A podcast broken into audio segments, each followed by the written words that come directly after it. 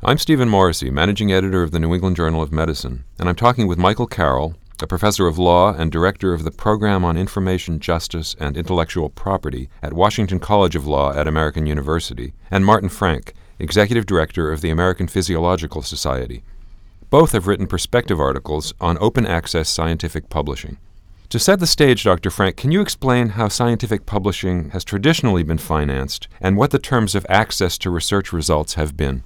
Gladly. Uh, the American Physiological Society has been publishing since 1898, and we have migrated to online publication as of 1996, uh, working with Highwire Press. When we did so, uh, we had a predominantly subscription based model where institutions and individuals would uh, purchase access to the journals. However, in the year 2000, uh, reflecting on the importance of the online access to utilization of the content within the journals, uh, the APS began offering free access to its contents 12 months after publication. That has prevailed even with the government mandates uh, that uh, both NIH funded and non NIH funded content is freely available 12 months after publication, and institutions subscribe to gain access immediately upon publication. Uh, Professor Carroll, can you outline the goal of the open access movement and the primary arguments that underlie it? Sure, thanks. Um, the goal is to take full advantage of the opportunities that digital technologies give us for scientific communication. Um, that means looking at the fundamental economics of scientific communication, recognizing that the authors of journal articles and the reviewers of those articles are not paid uh, and do not need to be paid for their contributions um, open access seeks to maximize the access and reuse of scientific articles by making them freely available on the internet under terms of reuse that would permit text mining and other kinds of translation and productive reuse, such as that. But traditional academic and scientific journal publishers argue that their business model supports added value that's essential for the scientific community. The selection of high quality research, and clear, honest, and accurate communication of results. Professor Carroll, how do you respond to that argument? Uh, so it's not really an argument, it's an observation about one type of publication, and open access is fully consistent with a form of pre publication peer review that does uh, quality selection. And so it, there's nothing about the open access movement that requires a change in publishing business model. It's just for subscription access, there would be some delay before you achieve open access. There is a separate kind of publishing model, often called open access publishing, by which the author or the author's funder pays for the cost of review and publication, and then the results are immediately available on the internet under a, a open license. But that is not a requirement of the open access movement as a whole. Mike, can I uh, ask a clarifying question? Uh, you seem to uh, suggest that delayed open access is an appropriate and reasonable alternative uh, to the subscription based model. I would say that delayed access is fully consistent with the subscription model. Um, the New England Journal of Medicine makes its content available six months after the date of publication and has not seen its subscription revenues been adversely impacted by that decision. So within the open access movement as a whole, that would be one version, the so called green road to open access. Dr. Frank, you argue that open access is not without its own costs, and that in fact, for research intensive institutions, the costs of that author fee model will be far higher than the current costs for library acquisitions. Have research universities recognized that problem? No, I think not. Uh, there is a cost for publication. I think uh, OA advocates and uh, traditional publishers all agree there is a cost to putting the final product out uh, in a format that is appropriate for utilization of the research community and for the public. Currently, most subscription based uh, publishers recover those costs through subscriptions. In a gold open access environment uh, where the author or institution or funding agency covers a cost of publication which can vary from several hundred dollars to five thousand dollars those costs are paid for and the expenses of publication are handled appropriately. One of the things that struck me as I was putting the perspective together was an article that appeared in the U.S. News and World Report in which it happened to list the serials acquisition budget or journal acquisition budget for Harvard Medical School's library, which was listed at $3.75 million. Doing a Web of Science analysis, uh, I was able to determine that over 10,000 articles were published in the same year and had Harvard Medical School faculty affiliations listed. So even if you were looking at a thousand dollar per article for gold OA, the institution would be responsible for a ten million dollar uh, fee as opposed to a three point seven five million dollar fee. And I don't think most institutions are recognizing that. I know I gave a talk at Mass General Hospital, uh, Harvard, and the people in attendance were not aware of the potential financial cost of OA. And I think that needs to be communicated clearly because at the end of the day, it will be the research intensive institutions who end up covering the cost of open access publication so that everybody throughout the world can gain access, including many commercial firms that normally would pay for subscriptions. There are some false premises in both the question and the response that you just heard. Um, it assumes that the cost of publication, which is currently about $5,000 per article for subscription based journals, is a cost that should stay constant. And it uh, assumes that the university would directly be funding that acquisition in a gold open access uh, world rather than the funders, which is the much more likely result. So in terms of the hit on Harvard's budget, it's very unlikely that it would go up in the way that Dr. Frank just suggested. And it is important to recognize that that cost of publication should not be assumed to be constant because with 50% of the literature being published by commercial publishers, Elsevier, one of the largest of those, uh, their science, technical, and medical publishing division, enjoys a 35% profit. So that's a wealth transfer out of the academy to the shareholders of those privately owned companies.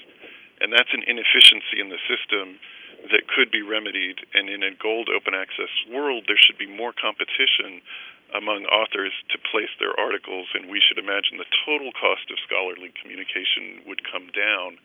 Now, the distribution of that cost may shift, but the total cost would come down. Um, and if the research intensive universities end up paying a slightly larger share in that world, I'm not sure there's anything wrong with that. If I may just respond as well, uh, I think it is a discussion that has not been had fully. I, I don't agree with the and and maybe for the commercial publishers we look at a five thousand dollar per article cost. Uh, for the American Physiological Society, for many society publishers, it's more like twenty five hundred to three thousand but I think the cost is immaterial. I think in, in, in if I reflect on the current budgetary crises that we have here in the United States and the inability of our Congress to make any decision on what the budget should be, and recognizing that for NIH the budget has been flat, essentially flat since 2003. I don't think we can rely on the NIH and federal agencies to cover the cost of publication. Uh, those funds will have to be derived from other sources, and they will either come from the individual or from the institution. Too many of my colleagues have many of their publications uh, submitted after the research dollars have dried up they still need to get those papers published so that when they submit a renewal, they will be able to show some progress. And the source of funding for those has to come from the institution. We're not going to be expecting that the investigator to pay one, two, three thousand dollars for an open access fee. Professor Carroll, in another perspective article, Haug warns about what she calls predatory open access publishers who are using the author fee model to collect large sums of money simply to post research articles with no quality control. Do you see that too? And if so, what are the implications of that kind of practice for scientific knowledge? It does exist, but it exists for the subscription based model as well. There are opportunists out there in the world who will try to sell you a low quality product that is disguised as something of quality. So the response has to be better information in the market about quality and making sure that both authors and readers have some understanding about the relative quality of, of what they're reading and whether it's properly been peer reviewed or not. But I don't see that as a problem that's isolated to open access publishing. It's it's a publishing problem writ large. Dr. Frank, clinical research on new therapies for patients may require particular scrutiny for safety and effectiveness. So, should we be concerned if these research articles are simply being posted by a high volume open access publisher and not closely reviewed for quality? I think there is great concern with respect to the potential of predatory open access, uh, even to take Dr. Carroll's approach, predatory subscription journals uh, that publish the content without adequate peer review. I know there is rigorous review associated with New England Journal of Medicine. I've been able to have discussions with Dr. Drazen about it. Uh, there needs to be the proper peer review uh, statistical analyses to make sure that clinical studies are valid, appropriate, and bear the test of time uh, ultimately to allow it to be published in a respectable journal. I think one of the concerns that was raised back in 1999 when this whole idea of open access was raised by the NIH leadership, the view was that the NIH would provide a repository for non peer reviewed articles, and there was great concern expressed about the fact that the NIH imprimatur would be on all articles, uh, and the public would have a hard time differentiating what was real and what was not. That is in part some of my concern about uh, some of the new Journals that are publishing immediately and allowing for post publication peer review.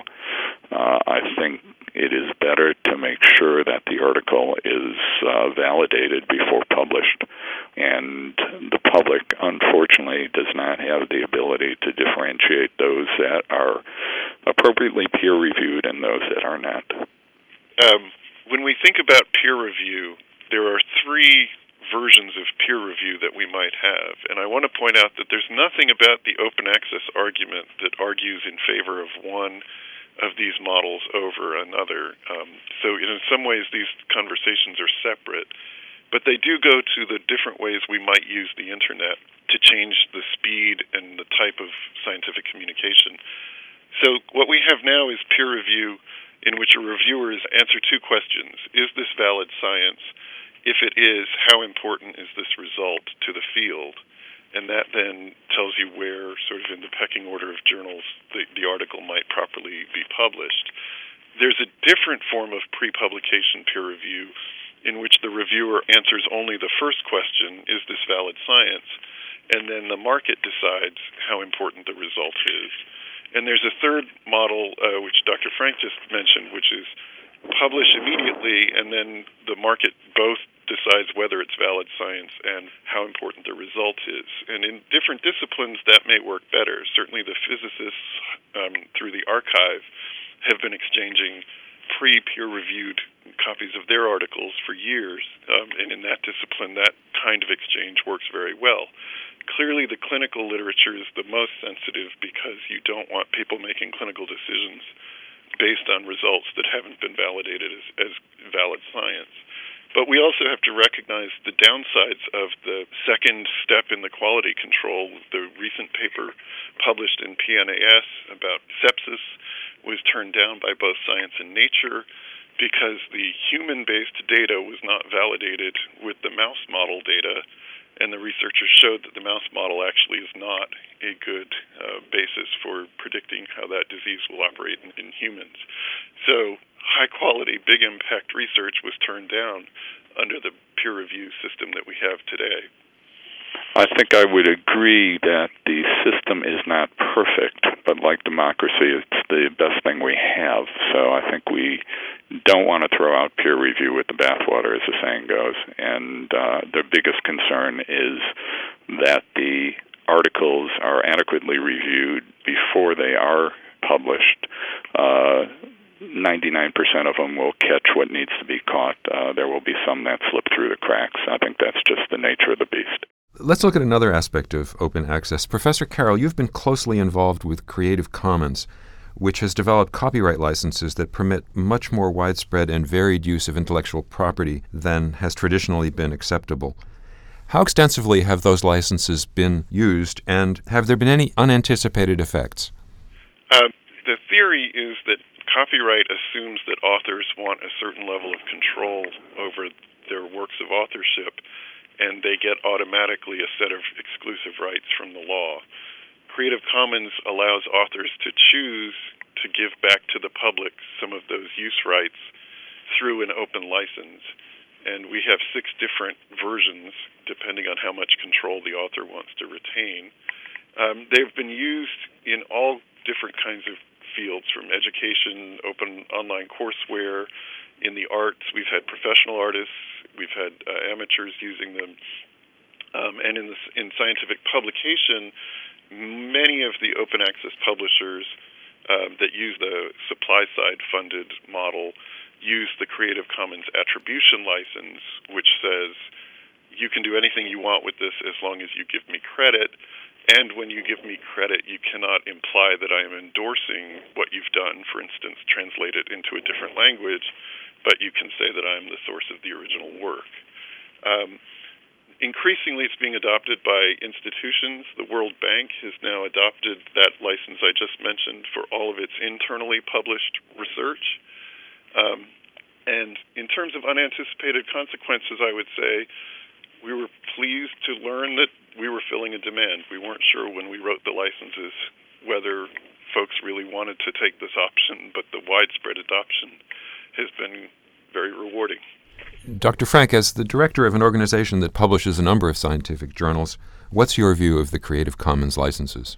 Uh, APS uh, and most scholarly societies still maintain the copyright transfer that the author will undertake when publishing in our journals. We are looking at the Creative Commons licenses, and as Dr. Carroll suggested, there are six flavors to the Creative Commons license. Uh, some which are more restrictive than others, obviously, just like copyright is. Uh, so we are looking at that. Uh, we are in the process of launching an open access journal, which will use a CC BY license, in part because we are partnering with the Physiological Society, and many of their authors are Wellcome Trust funded, and the CC BY has been uh, a requirement of funding from the Wellcome Trust. Uh, the only issue that we have right now with the Creative Commons license, CC BY, is that it precludes any publisher from, at least my understanding, it precludes the publisher from making reprints available to a pharmaceutical company that might want to utilize them in generating revenue for the publisher itself. Uh, under the CC BY, it's my understanding that the pharmaceutical company can just use it with attribution. Uh, and that for a basic science journal is not a large revenue stream. For a clinical journal, it can be a potentially large revenue stream. If I can just add, well, it is true that the license would give the pharmaceutical company the ability to print its own reprints as long as they give the journal and the author attribution. But one would imagine that the pharmaceutical company's interest would be in having officially reprinted reprints as part of its marketing strategy. So I'm not sure that I would see the that reprint revenue stream actually diminish for that. We will watch it and see. As I said, it's it's not critical for basic science journals, but it does play out for clinical journals. Finally, a question for you both. In her perspective article on open access publishing, Wolpert expresses the view that the transition is inevitable. Starting with you, Dr. Frank, do you agree? And if so, what should we be doing to prepare for it? Well, I think there is a transition that is ongoing. I was asked a question similar to that at a talk that I gave to the UCSD library. Uh, and as I reflect on it, the open access movement, to a great degree, was a response to what were perceived to be great profit made by the commercial publishers. And if you look at the tradition of scholarly publishing, the societies started the scholarly publishing routine. Many of us were perceived as good guys because we held down subscription prices, but in part we did that by having page charges associated with our journals. The commercial journals, commercial publishers were able to launch many journals uh, at a speed that most societies are unable to do so. And what they did is they generally did not have page charges and recovered costs from the libraries through subscriptions the open access movement, gold open access at least, uh, has the risk of where does the money come from for those investigators whose grants have dried up, for the academic institutions that don't have the resources, and for funding agencies who find them constrained by political situations. So the problem I see evolving is will we end up at a green open access environment, which allows institutions to subscribe to journals and publishers to recover some of the cost in that way? Uh, will we have a gold OA world, which I think may be more problematic if we really reflect on where the coverage of costs will be coming from?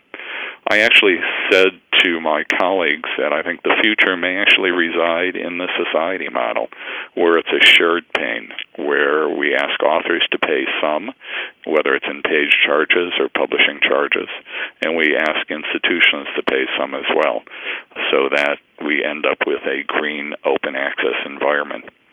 I also think we can hopefully explore and have dialogue on where the content should reside publishers who do make content freely available from their websites the concern many of us have is the duplication that's associated with repositories both at institutions and in funding agencies which draw off revenue that can be used more constructively. And professor carroll. I definitely think the share of the scientific publications that are published under the supply side funded model is going to grow. Currently, that's only about 3% of the market, but it is the fastest growing segment of the market. We see increasingly new journals and new publishers introducing um, journals funded under this model, just as Dr. Frank suggested his society was doing. Uh, I don't think it completely switches. I do think that the general interest science journals with a lot of front matter, um, science, nature, and the like, may well retain the subscription model, and that spreading the costs for all of that front matter may be a better way to fund that kind of publication. But for the research literature, the pressure is that researchers want to get their research out, they want it published quickly, and they want it published online to maximize their impact. And I think that's part of what's driving the move towards this switch in the funding model. I do think the cost of those publications will come down as more efficiencies are realized in the use of the technology. And I think that the time to publication will be improved as well. In terms of Dr. Frank's last point about where you'll get access from, I'm less concerned about which repository the article sits on, but I do want it to be in a format that can be easily um, read by machines so that we can improve the quality of text mining software to draw more of the knowledge out of the literature to improve the direction of future research and the quality of future research. And I think that's one of the advantages that the uh, authors funded model will increasingly display and, and be appreciated down the line. Thank you, Professor Carroll. Dr. Frank.